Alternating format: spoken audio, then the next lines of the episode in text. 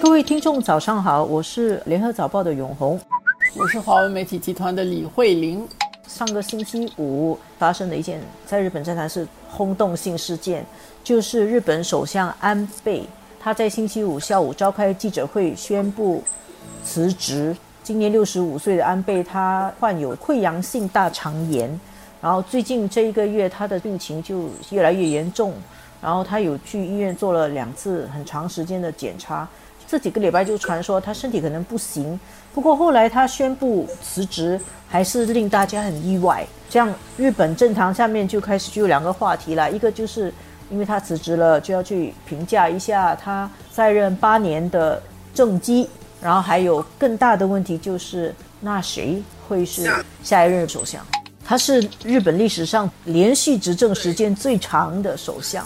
他二零零六年跟二零零七年也当过首相，那时候也是因为同样的溃疡性大肠炎辞职的。然后二零一二年他就卷土重来，在二零一三年上台的时候，他有一句很有名的话叫 “Japan is back”。他推出了一些新的政策，有一个时候还挺红的，就出现了一个新的名词叫安倍经济学 （Abenomics），有三支箭：宽松的货币政策，还有扩大财政支出，还有结构改革来刺激经济。因为日本经济进入一个经济增长缓慢已经很多年了，那么他的这个 Abenomics 安倍经济学开始的时候蛮振奋人心的。后来，在这个八年下来以后，现在的效果是好坏参半了，就是评价不一。日本的经济还是没有达到那么好的预期的效果。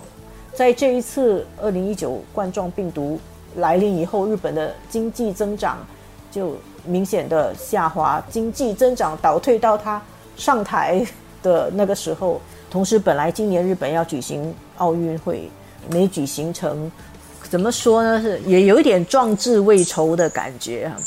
除了内政之外，其实外交方面，我想除了跟韩国的那个关系特别差，无论是跟东南亚，跟我国当然是关系一直处于非常好的这个状态。跟中国的这个关系，我们知道，二零一三年的时候，他。到这个靖国神社，靖国神社的这个历史特别的关系啊，无论是中国、韩国都有相当大的反应。但是这之后，安倍就没有再去访问靖国神社。那么他跟中国的关系当然不会是特别好，但是实际上这几年我们看到，用中国外交部的形容，这个是关系回到正轨啊，而且在中国看来是有取得新的发展的。至少在这几年当中，他跟习近平也有见面。那么，本来如果没有这个冠病疫情，照理的，习近平是准备要到日本去访问。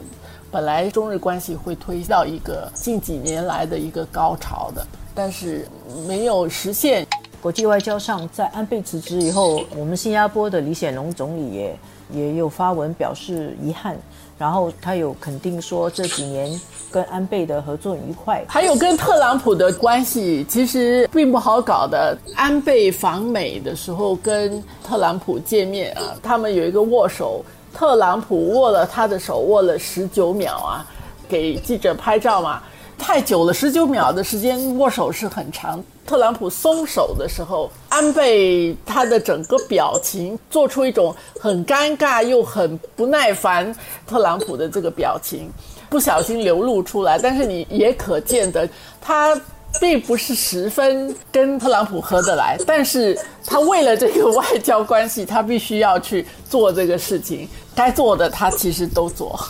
所以不容易啊，是个政治家。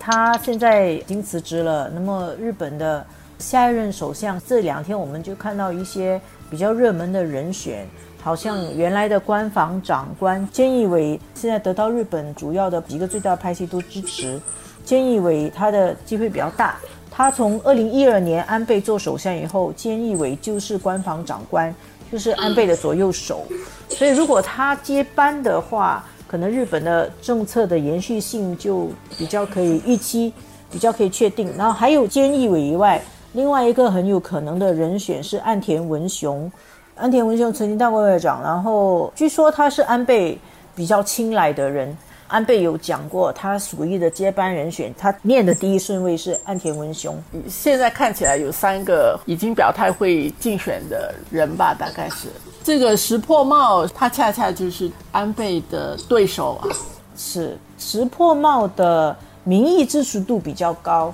不过呢，在党内的支持度，尤其是议员的层面支持度就没有这么高。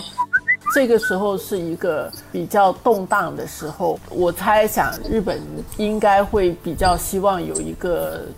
有延续性的，因为现在还在面对包括冠病的疫情，呃，而这个接任首相的人其实他的工作会挺不容易的，因为安倍留下来的他的政绩看起来都很正面，但是实际上留下了不少的问题。在这样的情况底下，今年没有举行的这个日本奥运，明年要举行，会是怎么样的一种光景？还有冠病怎么恢复过来，整个经济的这个情况，接手的任何的一位应该都不是那么容易的。